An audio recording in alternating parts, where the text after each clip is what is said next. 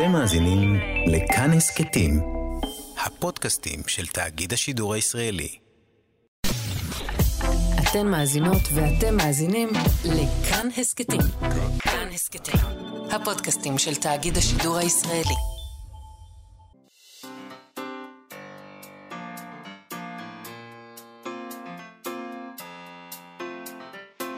מה שכרוך עם יובל אביבי ומה יעשה לה.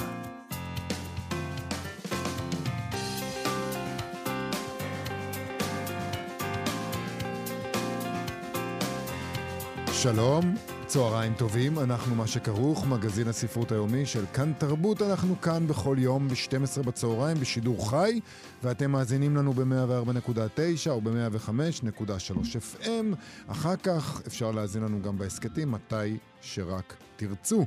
איתנו באולפן איתי אשת על ההפקה, על הביצוע הטכני דרור רוטשטיין, וגם מאיה סלע פה הוא. שלום מאיה סלע. מפתיע, היום באתי. מרגש משמחה. שלום יובל. ובכן, תשמע, אה, כמו שאתה יודע, כי אתה משם, אתה בשר מבשרה של האקדמיה. זה- לא בסדר כלפיי, זה לא בסדר כלפי נכון, נכון, האקדמיה, אני אבל חוזרת בי, בסדר. אני חוזרת בי. אה, פשוט אני צריכה פה איזה מטרה, אתה יודע. בכל אופן, אה, לרוב הספרות הפופולרית והאקדמיה הן לא ממש, לא חברות, לא חברה ולא משחקת, נכון? אז יש הנה עכשיו רגע כזה, שבו המחלקה לספרות משווה באוניברסיטת בר אילן מקיימת השבוע כנס בינלאומי שנקרא ספרות זולה, והוא מוקדש כולו דווקא לספרות פופולרית, שזה חדשני. חדשני מאוד. נכון. אז מה, למשל, מה יש שם? ידברו שם למשל על קפטן תחתונים והפדגוגיה שבו. יכול להיות שמישהו לא יודע מה זה קפטן תחתונים? אה, יכול להיות, נגיד, אנשים שאין להם ילדים.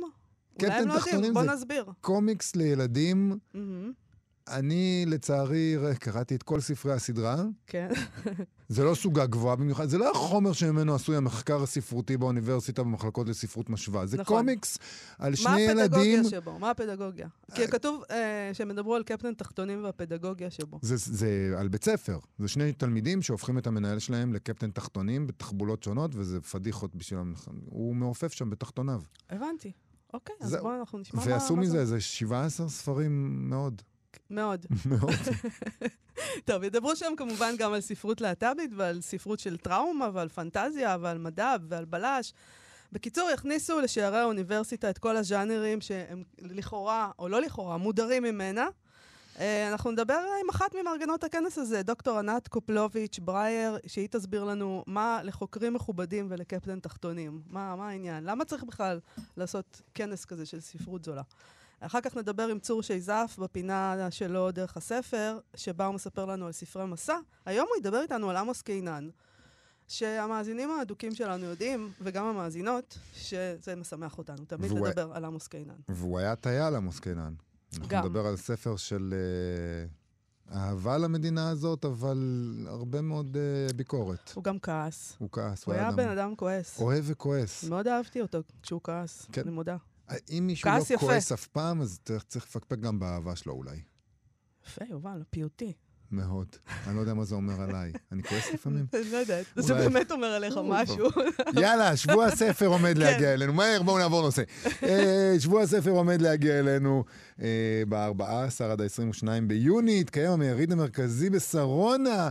אה, שבוע חגנו, שהוארך, אה, הוא היה פעם שבוע, אבל הוא הוארך לעשרה ימים, בין נכון. השאר כדי לכלול שני מוצאי שבת. זה, זה, הוא כולל שתי שבתות. ה-14 עד ה-22 ביוני, אז יתקיים היריד המרכזי של שבוע הספר, אבל השנה, מה לעשות, במוצאי שבת באופן קבוע, יש עוד אירוע קטן, מקביל, הפגנות הענק ברחוב קפלן, הסמוך לשרונה בתל אביב. זה במסגרת המחאה נגד הממשלה וכל הפעולות שהם עושים שם, בממשלה. כן.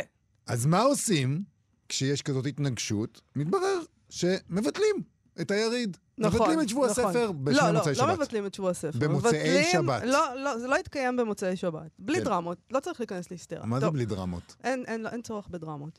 מנכ"לית התאחדות המו"לים, שרית אורן, אה, שלחה מכתב כזה למו"לים, שבו היא אמרה להם שזה בהוראת המשטרה. אה, אחר כך בשידור פה אצלנו הבוקר, אצל גואל פינטו, בגם כן תרבות, היא אמרה, היא, היא אמרה, זאת אומרת, גואל פינטו הלך למשטרה, והם אמרו שזה לא הם, זה מהנדס הבטיחות, והיא אישרה שאכן זאת החלטה של מהנדס הבטיחות מטעם חברת ההפקה של האירוע. בשל חשש מפקקים אנושיים ביציאות מהיריד. כולנו מכירים את אירועי מירון, היא אמרה, תפקידנו להבטיח את הבטיחות של המשתתפים. אה, עוד היא אמרה, זה עד כאן, דווקא זה נראה לי בסדר. אני חייבת להגיד, כולם נורא מזדעזעים, אבל כן, יש עניין של בטיחות, אני נכון. מצטערת להגיד לכם את זה. זה נכון. נכון. אבל אז היא אמרה, שלוש שעות האלה במוצאי שבת, זה מה שישנה? אה, והיא אמרה שהם שוקלים להוסיף עוד יומיים כדי לפצות. אני אגב- לא מרגישה שאני צריכה פיצוי. אגב. כולנו מכירים את אירועי מירון. ממה שראינו באירועי מירון, נראה שבאירועי מירון אה, פחות הפיקו לקחים מאשר בשבוע הספר. פה אנחנו מתחילים כבר מראש עם הלקח. בדיוק. עוד לא קרה כן. כלום. שם קרה מלא, ונראה שהם עושים את אותו דבר כמו כל שנה. לא יודעת, השנה הכל עבר בשלום. עבר אבל- בשלום. אל אל ת- סתם, אל ת- אל לא, תדבר סתם. עבר בשלום כל השנים, עד שהיא שנה אחת זה לא אז עבר הנה, בשלום. השנה הכל עבר בשלום, כנראה שבכל זאת הכל היה בסדר. אני אה, מקווה שזה בכל אופן, לא בעקבות- כולם מסכימים עם לא, לא, לא. הגישה שלי שאומרת, לא נורא שזה לא יהיה מוצאי שבת. נכון. אה, אז בדיון אצל גואל פינטו בגם כן תרבות, השתתף בדיון גם הסופר ינץ לוי, שאמר שהוא חש שמדובר בהחלטה בטיחותית שלא פנ... שהוא אומר, בסדר, צריך בטיחות, אבל לא פניתם למחשבה יצירתית. והוא אומר, צריך להקים צוות חשיבה עם נציגים של העירייה ושל המשטרה, כדי לחשוב איך אפשר לשנות את ההסדרים של המחאה. את המחאה אנחנו נשנה. נשנה את המחאה כדי נזיז לאפשר... את המאה אלף איש, יהיה יותר קל להזיז אותם, לפי דעתו. קצת... הבנתי. הוא אמר שם, מה, ת- ת- להזיז תעצרו את קצת זה. את המחאה. תעצרו את זה. הוא לא אמר לבטל, הוא אמר, לא, זה חשוב, המחאה מבחינתו... כן, למה המחאה חייבת להיות בקפלן? אי אפשר להזיז אותה קצת, לא יודעת מה, נגיד. אה, ברמת אביב תתאספו. לא, הוא אמר, תזיזו כמה עשרות מטרים. כמה עשרות כמה... מטר. עכשיו, תיקח עד הסוף שמאלה, טוב? תזיזו. כן. עכשיו, אני רוצה להזכיר שלאנשים המוחים, לא. כולם, חלקם לא מקשיבים להוראות. נגיד, הם, נגיד, סתם דוגמה שקופצת לראש, הם יורדים לאיילון כשאסור וחוסמים אותו. סתם. אז אני לא יודע איך אמורים להגביל אותם ל-40 מטר אה, שלא יפריעו לשבוע הספר. לא, אבל גם צ- אה, אני אוהבת אבל את הנוסח הזה, ה- להזיז קצת- להזיז קצת את המחאה. אבל כן. לא, מה שהוא אומר זה... זה לא- גבעת חלפוני כזה. הוא אומר, לא חשבתם על זה מספיק. אה, בחרתם בפתרון הקל, נבטל. טוב. אה, שרית אורון אמרה שהימים האלה, שבת, הם לא ימי בחירות חשובים. זאת אומרת, היא אומרת, זה לא כזה יום חשוב, זה רק שלוש שעות, זה כל זה, זה לא כן. זה. הוא אמר שממה שהוא שומע מהמו"לים, אלה דווקא ימים מאוד חזקים, ואז באים עליה אנשים וקונים. יפה. ועוד הוא אמר שזה דבר ערכי בכלל, שאף אחד לא מציע לבטל את שבועות או את סוכות, אה, משום סיבה שהיא, ושמבחינתו, שבוע הספר זה חג ישראלי שצריך להתייחס אליו בקדושה. אה, כתאריך שלא זז, דבר קדוש בלוח השנה שלנו, הוא אמר, וצריך לעבוד קשה כדי לאפשר לו להתקיים. אה, הוא אמר שם שר התרבות, שר החינוך, שר הכלכלה, שר המשטרה, מבחינתם שיש שבוע ספר או לא, זה לא באג'נדה שלהם ולא בערכים שלהם, אלה הערכים שלנו, קריאה, תרבות, חופש ביטוי, ולהיות ביחד במקום הזה שבו מתקבצים אנשים שאוהבים קריאה ורוצים להנחיל לילדיהם את האהבה הזו. אני לא אוהבת שאנשים מתחילים להגיד אה, שלנו, זה הערכים שלנו. אני קצת ז- זעה באי נוחות. כאילו בניגוד לשר התרבות, שר החינוך, שר הכלכלה ושר כן, המשטרה. אבל כשאתה אומר את כל השרים האלה, אתה מדבר על איזה קבוצת אוכלוסייה, שזה לא את שלהם, חושבת זה שלזה הוא שלנו. התכוון? אני לא יודע, את עושה זה- פרשנות... אה, פרשנות, אין לי שום דרך אחרת חוץ מלפרש את המציאות, כמו שאני רואה אותה, אתה יודע. תראי. זה מה שיש לי. תראי, אה, אצל גואל פינטו הם לא התעצלו וגם הלכו למשרד התרבות, כי הרי מהמם. אנחנו שולחים את החיצים האלה אל משרד התרבות, שאמון על הדברים האלה, נכון? על התרבות. כן. ושם הם אמרו, אף אחד לא הודיע לנו דבר. לא עדכנו אותנו, אז... למה אה, שיעדכנו אותם? אבל לא הבנתי באיזה אופן... ובאמת לא צריך לעדכן נכון. אותם.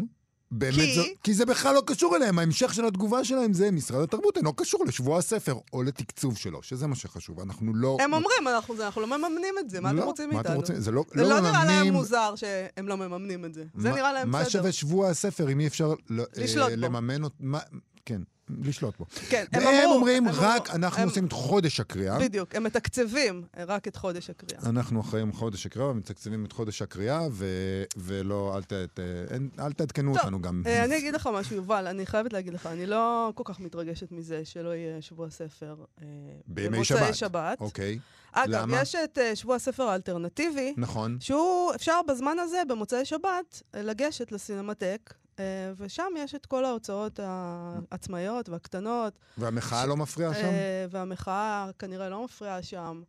אה, אפשר להימלט מהסינמטק בקלות, כי אם יש מקרה חירום, חס וחלילה, אני לא צוחקת על זה. אה, אני כן חושבת שזה נכון שאם הכל סגור שם ואמבולנס לא יכול להיכנס, אז אי אפשר לעשות שבוע ספר במוצאי שבת.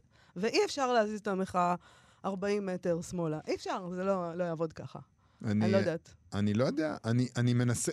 תראי. וגם אני לא חושבת שזה קדוש, האירוע הזה.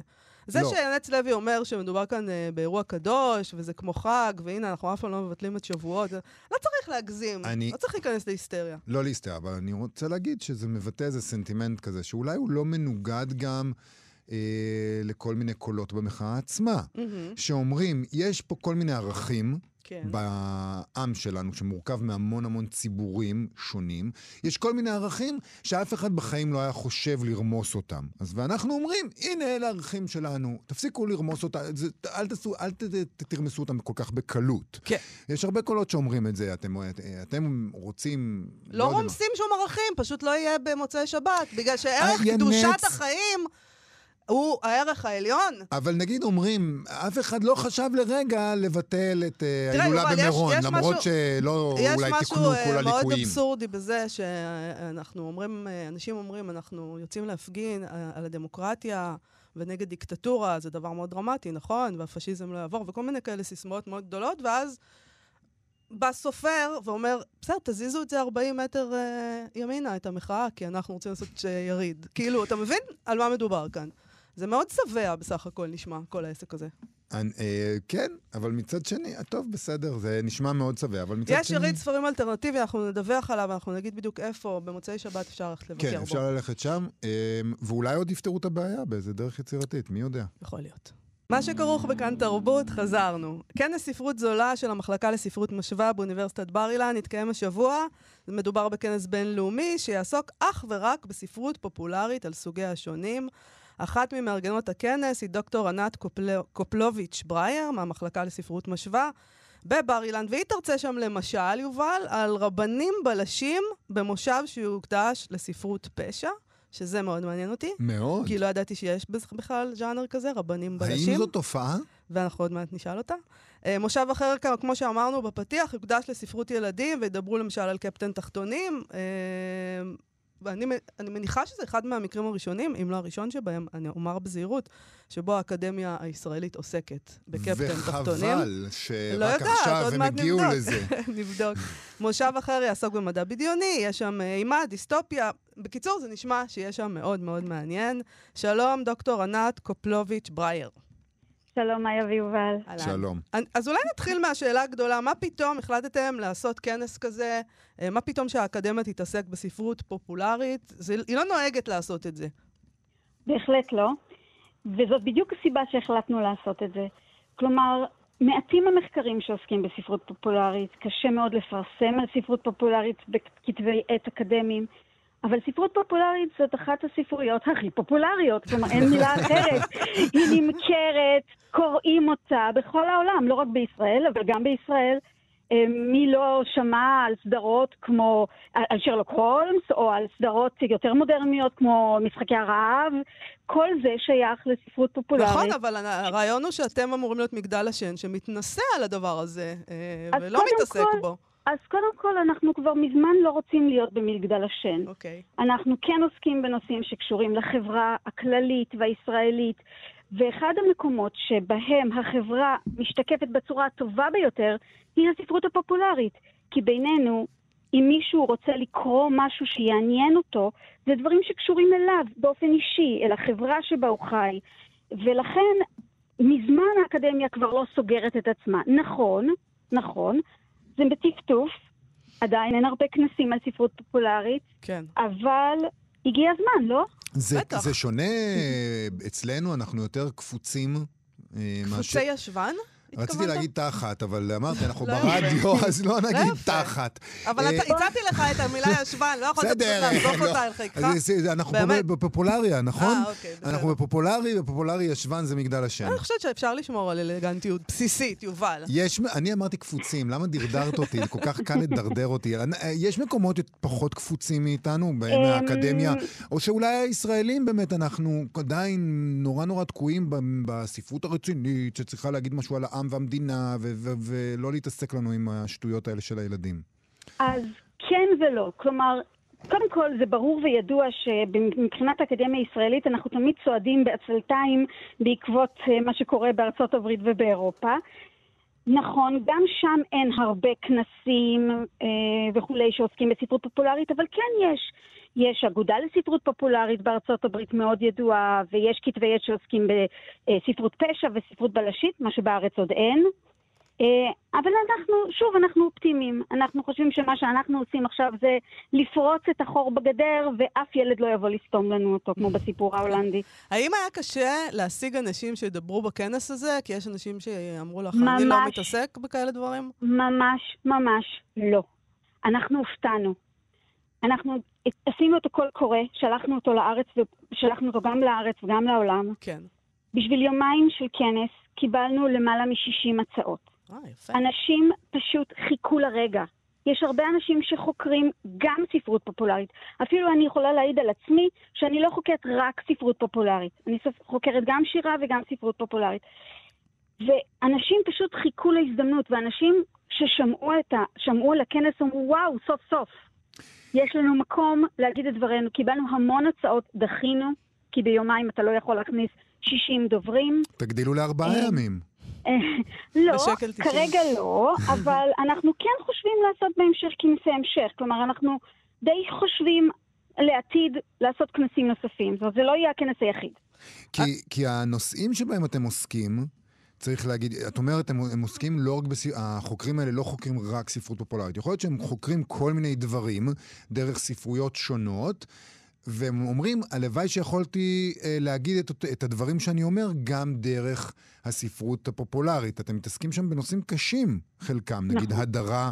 של הגיבור ההומוסקסואלי, או הטראומה של פרשת חטיפת ילדי תימן. זאת אומרת, מתעסקים בסוגיות שהן מאוד מאוד רציניות, ובטח האנשים שמתעסקים בהם כבר חקר אותם מכל הזוויות של הספרות הגבוהה, נגיד, ועכשיו הוא אומר, תראו, זה מופיע גם בפופולרי. אני לא חושבת שצריך להסתכל על זה ככה, זה לא מופיע גם. הספרות הפופולרית, כמו שאמרתי לך קודם, לכם קודם, סליחה, משקפת את המציאות שבתוכה היא נוצרת בצורה הרבה יותר אפילו נגישה לדעתי מהספרות הגבוהה. מכיוון שהיא מכוונת לקהל, וקהל, כי היא בעצם משהו צרכני. זאת אומרת, אנחנו רוצים בעצם שיקנו את הספרות הפופולרית כמוציאים לאור. ולכן אני חושבת שהיא הרבה יותר אה, נוגעת בנושאים כואבים, אבל בדרך אחרת. כלומר, לא בדרך היותר אה, גבוהה של הספרות הגבוהה, ולכן אני חושבת שגם חשוב שספרות פופולרית תקבל חשיפה בגלל שהיא עוסקת בנושאים האלה. אני רוצה לשאול אותך, ענת, אה, במושב שיוקדש לספרות פשע, את תדברי על רבנים בלשים. אה, ובואי תספרי לנו על זה קצת, כי אנחנו לא מכירים את הז'אנר הזה של רבנים בלשים, על מה מדובר פה? אוקיי, אז האמת שזה ז'אנר באמת קטן, כלומר זה, זה תת-ז'אנר קטן בתוך הספרות הבלשית, אה, שהוא חלק, מ- מ- מת- מת- שוב, מתת-ז'אנר קצת יותר גדול, שזה ספרות בלשית של אנשי דת, אני מניחה שכולכם שמעתם על האב, האב בראון של צ'סטרטון, אה, ובעצם מה שקרה זה ש... הרבנים, לא, לא רבנים, אנשי דת בלשים יש כמעט מראשיתה של, של הספרות הבלשית. צ'סטרטון הוא בן זמנו של, של, של קונן דויל. כן. אבל האמת היא שלא היו רבנים בלשים עד שנות ה-60, ואני מדברת על ספרות אמריקאית. בספרות ישראלית עוד לא גיליתי את הרב הבלש. שעוד לא כתבו אותו. עוד פשוט. לא כתבו אותו. עוד לא כתבו אותו. אה, מה שכן מעניין, אה, רוב הבלשים בספרות הבלשית, כן, רוב הרבנים הבלשים בספרות האמריקאית, הם ברובם כמעט המוחלט לא רבנים אורתודוקסים. Mm. כלומר, הם, הם קונסרבטיביים, הם רפורמים, הם לא אורתודוקסים, למרות ששוב, לא בספרות האמריקאית, אני מכירה לפחות אה, סדרה אחת של ספרים משוויץ שבה הרב הבלש הוא דווקא אורתודוקס. אבל זה די נדיר, בארצות הברית הם באמת לא אורתודוקסים. אה, עכשיו, בואו נחשוב בעצם ביחד, למה לא? ספרות בלשית או ספרות פשע תמיד עוסקת בטוב וברע, בנכון ובלא נכון, בחטא ועונשו. גם דת מתעסקת באותם נושאים. נכון, אז, רבנים- אבל הם מביאים מחוכמת היהדות בתוך הספרים האלה בעצם? בהחלט. בהחלט. וזה אחד הדברים המעניינים.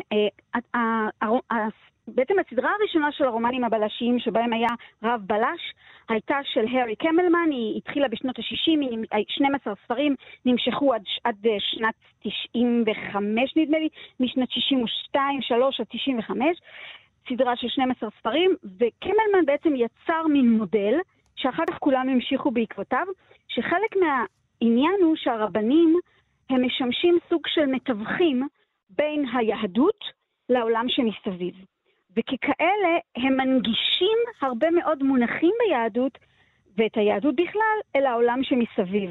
ולכן, זה דבר אחד. דבר שני, הרבה מאוד פעמים, לפחות אצל חלק מהרבנים, לא אצל כולם, העיון התלמודי, הפלפול התלמודי, בעצם עוזר להם לדעת לשאול שאלות. כי בינינו, אם תסתכלי על ליל הסדר למשל, כן. ליל הסדר כולו מבוסס על לשאול שאלות.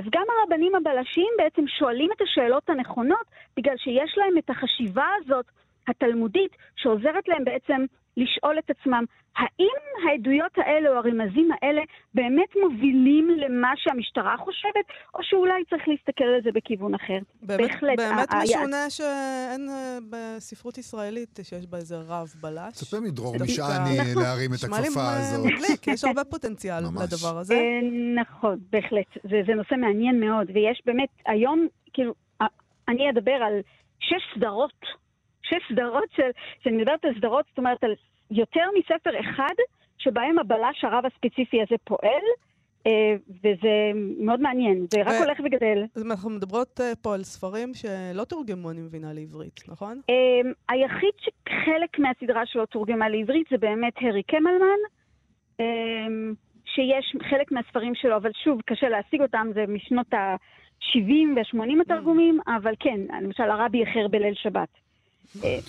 אולי אנחנו לא אוהבים את זה כי זה too close to home, אה, יותר מדי... אה, אני אוהבת את זה, אז אני לא יודעת למה אתה אומר. לא הישראלים כאילו, הרי היו מתרגמים לא, את זה. דווקא לא נשמע, יש לזה פוטנציאל. אני לא חושבת, יש לזה פוטנציאל. כן. יאללה, מו"לים, קדימה. אה, טוב, לא, יאללה סופרים, תכתבו. סופרים, בדיוק. אני רוצה לשאול אותך לסיום על קפטן תחתונים. אוקיי. מה העניין עם קפטן תחתונים שידובר בו שם? אז זהו. אז האמת היא שמי שעומדת לדבר על קפטן תחתונים היא חוקרת בשם אה, עינב בר, והיא עומדת לדבר בעצם על הנושא של קפטן תחתונים כאמצעי פדגוגי. עכשיו, כולנו מסתכלים על הסדרה של קפטן תחתונים, גם הילדים שלי כשהם היו קטנים קראו קפטן תחתונים, וזה נראה לנו טיפשי, וזה נראה לנו בעצם חסר פוטנציאל, אבל האמת היא שיש בסדרה הזאת משהו שגרמה לילדים לבוא לקרוא אותה.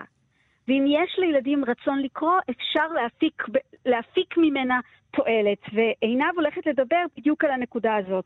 איך בעצם קפטן תחתונים יכול לשמש ככלי פדגוגי.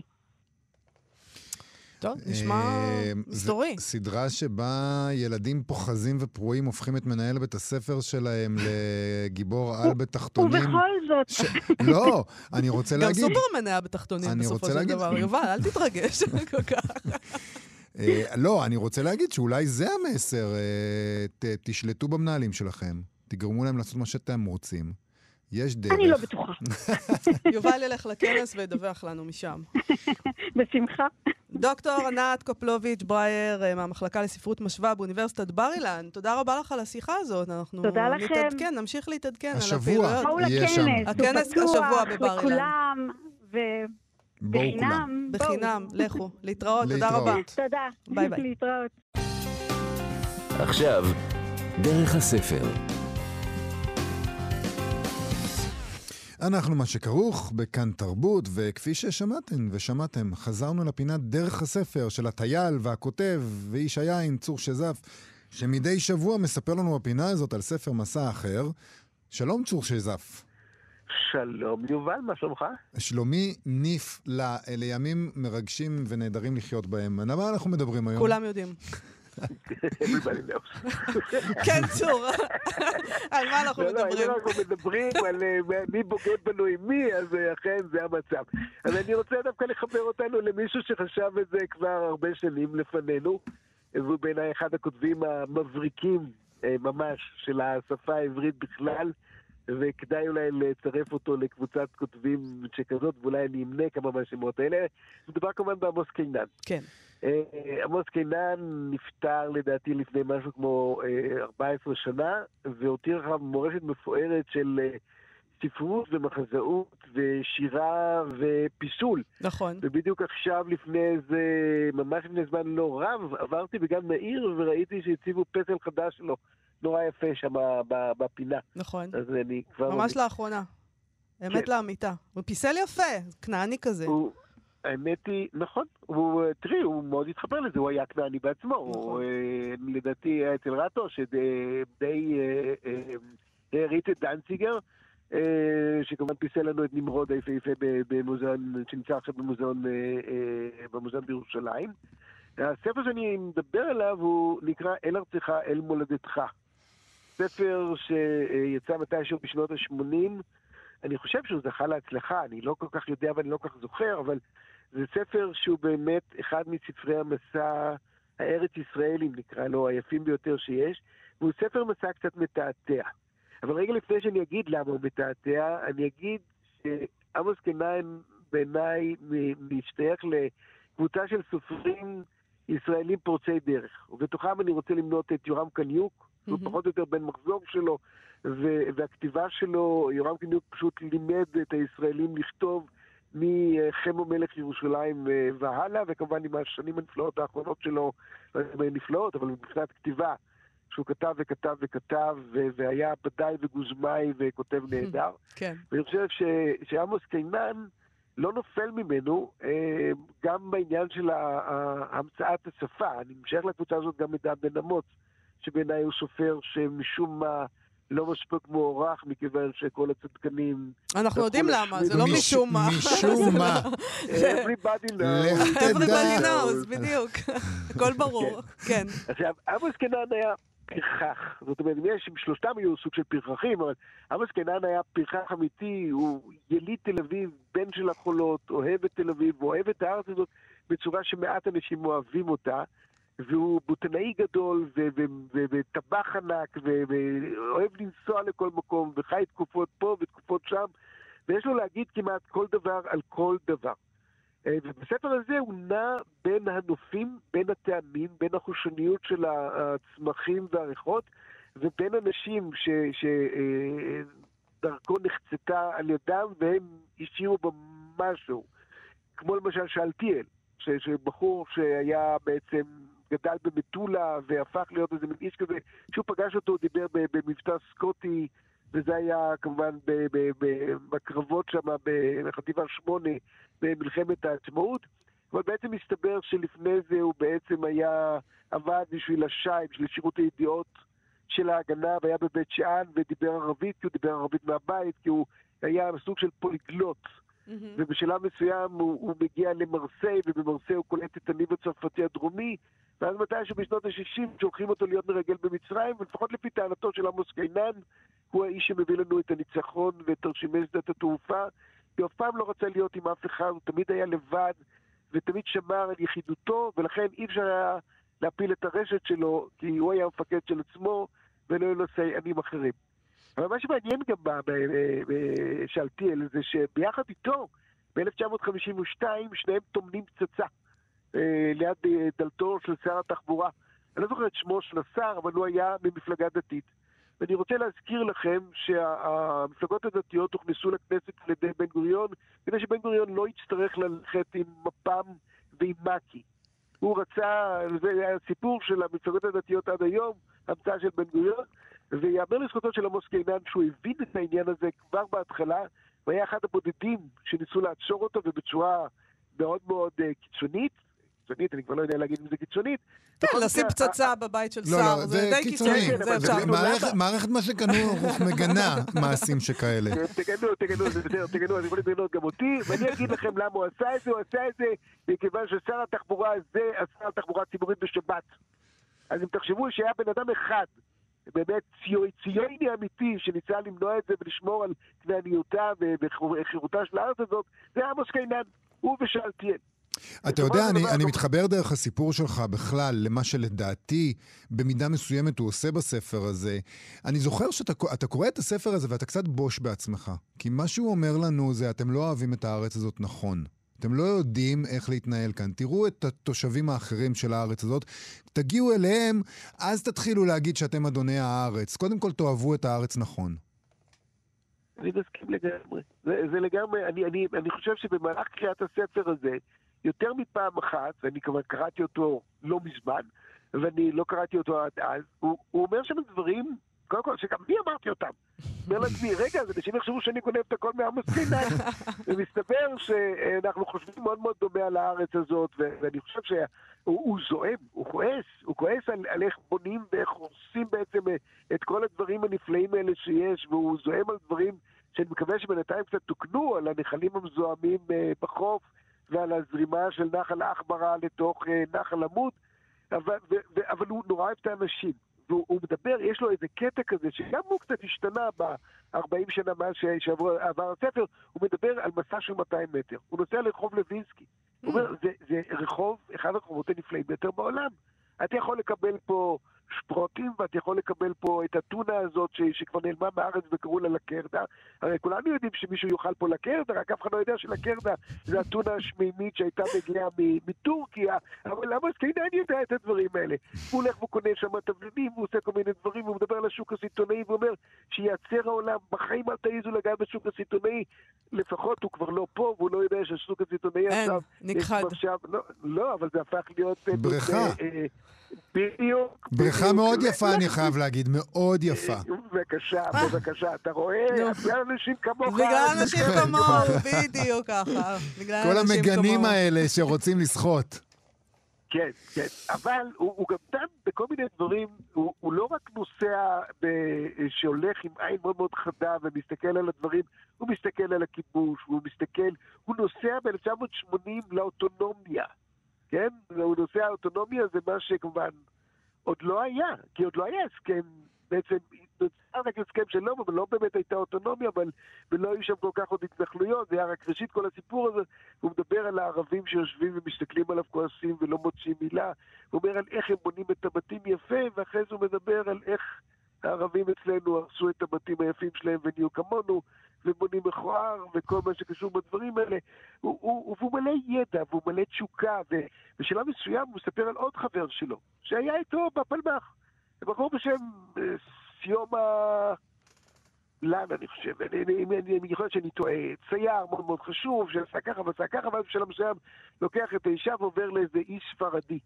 ובן הספרדי הזה הוא נפטר, ועד שהוא מגיע, הוא לא מגיע, כמובן, עמוס לא מגיע ל... ל להלוויה שלו, ולא נותנים לו להיקבר בגן שהוא עושה, הוא עושה, עושה שם גן נפלא, ושותל שם עצים, ובסוף מוציאים איזה יהודי שמקבל באיזה יהודי אחר, אה, איזה קדיש, לומר עליו מתוך הזיכרון, והוא אומר, כשפעם אחת פגשתי את סיומה בפריז, בבית, באיזה פגישה ביחד עם תומרקים ועם אחרים, ואז הוא דיבר בזעם על איך הרסתם לנו את הארץ שלנו. כן. סיומה לא גר בארץ כבר עשרות שנים, ובהתחלה קינא נורא נעלב ממנו, ואז הוא אומר, כן, אבל הארץ שלו זה הארץ שהייתה. זה לא הארץ שיש, וזה לא הארץ שתהיה. כי הארץ שיש זה הארץ שתהיה, והארץ שהייתה היא הארץ שהובא. הוא משחק עם הדברים האלה והוא משחק איתם נפלא. והוא אומר, המולדת של סיומה, שקבור בבית הקברות, היהודי היחיד בבית הקברות הנוצרי באותו איש ספרדי, פרטלורה, אני חושב, או משהו כזה, הוא בעצם, המולדת שלו היא ישראל. ומולדת זה לא מקום שאתה נולדת בו, וזה לא מקום שאתה הולך אליו, זה המקום שאתה מחליט שהוא המולדת שלך. וזה דבר מאוד מאוד חשוב, העניין הזה של ההרגשה הזאת של אדם. לא נולדתי פה, ואני לא אמות פה, אבל זאת המולדת שלי, כי שמה החלטתי שזאת המולדת שלי. ומעבר לזה, עמוס קינן, שאולי גר איזושהי תקופה בפריז, הולך ומסתובב בארץ ו- ו- אוסף את ריחותיה ואת פרחיה ואת ניחוחיה, ומדבר על האנשים האלה שחוקרים אותה, וזה יכול להיות, יכול להיות גוטמן בציור, וזה יכול להיות אה, אה, שקד בבית ספר שדה בימיו האחרונים בסנטה קטרינה, והוא אוהב הכל, והוא שונא את מה שהארץ הזאת עניין ממנה, וזה באמת אחד הספרים היפים ביותר שקראתי. אל ארצך, אל מולדתך, עמוס קינן, זה באמת ספר נהדר, אבל כן, גם גורם לך להרגיש קצת... אה... קצת שזה לא מספיק המולדת שלך, לא בדרך הנכונה לפחות. תודה רבה על רגע, השיחה. לפני שאני מסיים, אבל יובל, אני כן. רוצה להגיד שאחד הדברים היפים שקרו זה שנורית גרץ התחתנה איתו, וכתבה ספר נפלא עליו. נכון. זה על נכון. אני דעת רוצה עצמו. להודות לו גם, לו ולה, על שתי הבנות המצוינות שלו, על שלום ציונה- על שלום ציון ועל רונה, שבאמת אושיות תרבות, וכמובן זמר, ו... ואנחנו אני נשמע עצור את, את- לבקשתך, אה, את רונה קינן עם מות התפוז. תודה. להתראות. תודה רבה לך. תודה. להתראות. אנחנו מה שכרוך בכאן תרבות, ואנחנו נסיים עם סיפור שהוא בעיניי קצת לא ייאמן, אפילו במחוזות הלא יאומנו של החרמת ספרים בארצות הברית. הסיפור הנוכחי שמסעיר בסוף השבוע, הסעיר את אמריקה, הוא העובדה שיש בית ספר יסודי במיאמי, שהגביל, הם אמרו בהתחלה החרים, אבל שהם הגבילו את הגישה של התלמידים בו לשיר הגבעה שאנו מטפסים, The Hill We Climb, שיר שקראה, את ודאי זוכרת, ודאי כולם זוכרים, איך אפשר היה לשכוח, אה, שיר שקראה המשוררת אמנדה גורמן בהשבעת הנשיא ביידן. כל העניין הזה קורה בעקבות תלונה אחת מצד הורים, שלפיה יש בשיר, בשיר מסרים של שנאה. זה מה שקורה כשיש את, כולם הם פתיתי שלג מיוחדים. ויש תלונה- הורה כזה שאומר, לא, זה מאוד מפריע לי. טוב, אז ניקח את זה. תלונה נוריד את זה." אחת, אחת. בסדר, מספיק, זה מפריע לבן אדם אחד. מה, אתה לא רוצה להיות סובלני כלפיו? זה יפה. תשמע, אמנדה גורמן אה, מיהרה לטוויטר כדי להגיב על העניין הזה. היא אמרה שם שהיא ציינה את העניין הזה שהספרים שלרוב מתלוננים עליהם נכתבים, במקרה לגמרי, בידי אנשים ששייכים לקהילות שנאבקו במשך דורות כדי להצליח להשתחל למדפי הקריאה. אה, להט"בים מבחינתה, ואנשים שהם לא לבנים, היא שחורה. כן. בוא, מותר להגיד את זה? או שזה לא פוליטיקלי קורקט? אני חושב שחורה. שמותר אוקיי. עדיין. שודדים מהילדים את האפשרות לראות את עצמם בספרות, וזו הפרה של זכותם לחופש ביטוי וחופש מחשבה. ככה היא צייצה. היא גם ציינה שבתלונה הבודדה הזאת התבלבלו המתלוננים וציינו את אופרה ווינפרי כמחברת השיר. מאוד פוגע, אבל אתה יודע, כל השחורים נראים לנו אותו דבר כנראה. אה, וגם הם לא ציינו איזה קטע בדיוק נחשב ביניהם כמסר של שנאה. עכשיו, כל השיר הזה שלה, זה מין שיר כזה מלא אופטימיות. בואו ונעשה, ואנחנו צריכים הגבעה. יחד, כן. כן, נגיע ל- ל- ל- לא יודעת איך הם לפסגה. הגיעו, זה מין חמשיר כזה, משהו, משהו מזוויע, האמת. אני... חמשיר משהו מזוויע. כן. אה, עוד אה, נכתב אה, בידיעות שסיקרו את האירוע המשונה הזה, שמי שהתלונן על השיר, אנחנו אפילו לא יודעים מי זה, כן? למרבה הצער. למה, מה היה קורה אם היית יודע מי זה? היית הולך אליו הביתה. דופק על הדלת, לא, מנסה לשכנע אותו. אני הייתי מנסה לשכנע את מעסיקה שצריך להטיס אותי למיאמי, פלורידה. אה? עכשיו פתאום את כן רוצה Mm. ללכת אליו הביתה ולדעת מי מה זה. שכרוך. אה, למיאמי. הלו, הלו, אה, אנחנו רוצים לדעת. אה, אז מי שהתלונן על השיר הזה גם התלונן על הספרים ה-ABC של ההיסטוריה השחורה, The ABC of Black History. מהמם. ילדים קובנים, זה הכותר, ילדים קובנים, ועוד כותר אה, על קובה, מדינות בחדשות. הוא אמר, היא, הוא, אמרו, הם? הם אמרו, אמרו שהספרים האלה, ה-ABC של ההיסטוריה השחורה, ילדים קובנים וקובה, מדינות בחדשות, אין בהם מסרים של שנאה, כמו בשיר של אמנדה גורמן, אבל יש בהם אינדוקטרינציה. מה, כאילו נקרא אותם וכולנו נרצה להיות קובנים פתאום?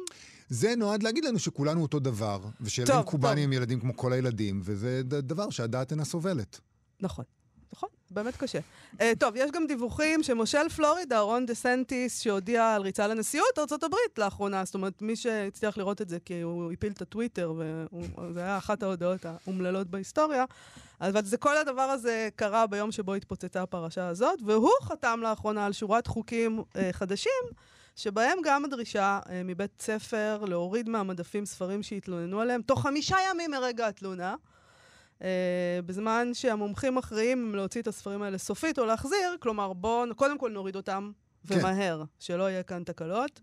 Uh, בבית הספר הזה הדגישו עם זאת שהשיר לא, לא הוחרם לגמרי, הוא עדיין נגיש לתלמידים בגיל המתאים. הכל זה מין כזה שפה משפטית, מה זה הגיל המתאים? מה הגיל המתאים לשיר אני הזה? אגיד לך משהו, אני שמעתי אותה קוראת את השיר הזה. כן. הגיל המתאים לשיר הזה הוא בערך שלוש, ארבע. אני לא התפעלתי ממנו, אני לא התפעלתי מהשיר. טוב, כן, אני מצטערת, אני לא רוצה לפגוע באף אחד. זה זה ופיל פילונה פה ארוך, אה, בגן הילדים... כן, לא, יש אה, שם חרוזים וזה, בסדר.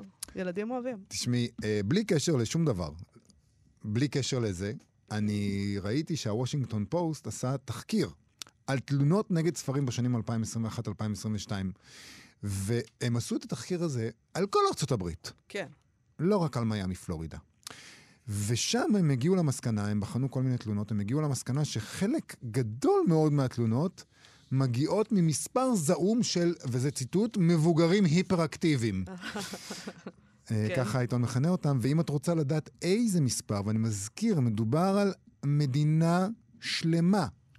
ארצות הברית, מדינה של כמה? 350 מיליון איש? כן, כן. מרבית התלונות מגיע, מגיעות nationwide מאותם 11 אנשים. אה, 11 אנשים. יכול להיות שהם מובטלים, ואין להם מה לעשות, הם- מסכנים, וזה מין כמו חוג כזה, סדנה, לא יודעת, כאילו. הם בדקו ה- אלף ומשהו תלונות שהגיעו מ-37 מדינות מארצות הברית, ובאמת אה, התלונות הגיעו על מרבית מ- מאנשים, וכל אחד, מה הם אומרים? רוב התלונות מגיעות מאנשים שמתלוננים על יותר מעשרה ספרים. כלומר, הם לוקחים... זה- סדרתיים. הם, זה עבודה, זה, זה חצי עבודה. משרה. ואחד מה-11 האלה התלונן בשנים האלה, 2021 עד 2022, על 92 ספרים. זה, זה שני ספרים, ב... כמה, איך עושים את החלוקה? זה לא בעיה, כי המון. יובל, תשמע, גם אני קוראת אה, לא מעט ספרים, וגם אני יכולה להתלונן עליהם. באופן עקרוני, כאילו, להתלונן על איכותם, אתה יודע.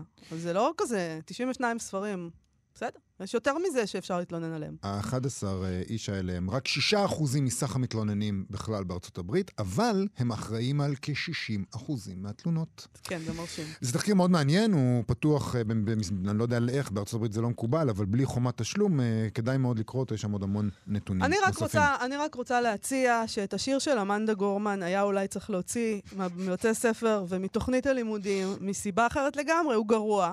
אני מעיזה לומר שכלל לא מדובר בשירה. אה, אבל זה כמובן כבר אופרה אחרת. כל אחד יכול, אני בעד שכל אחד יקרא ויראה בעצמו. אופרה ווינפרי זה. שירה, זאת אומרת שזאת לא שירה בעצם. אה, אולי. חוץ מאשר בכיתות אה, אה, גם של בכיתות גילאי ג' זה לא 3-4. יכול לפגוע בנפש של אף אחד, זה בדיוק הבעיה. אם זה יכול היה לפגוע בנפש של מישהו, אז אולי הייתי אומרת את זה שזה שירה. אני באמת לא מצליח להבין מה הם אה, מסרי השנאה שטמונים בשיר הזה, אבל אנחנו נצטרך כרגיל במקרים כאלה להישאר תוהים. אבל אנחנו עם זה, עם התהייה הזאת, נסיים את התוכנית אה, שלנו להיום. נגיד תודה לאיתי אשת על ההפקה, ותודה לדרור רוטשטיין על הביצוע הטכני. אתכם ואתכן נזמין כרגיל לבקר בעמוד הפייסבוק שלנו, ואנחנו נתראה, אם לא יקרה שום דבר מפתיע, מחר. מחר, בלי מחר נדר, אנחנו ביי. נהיה פה. אתם מאזינים לכאן הסכתים, הפודקאסטים של תאגיד השידור הישראלי.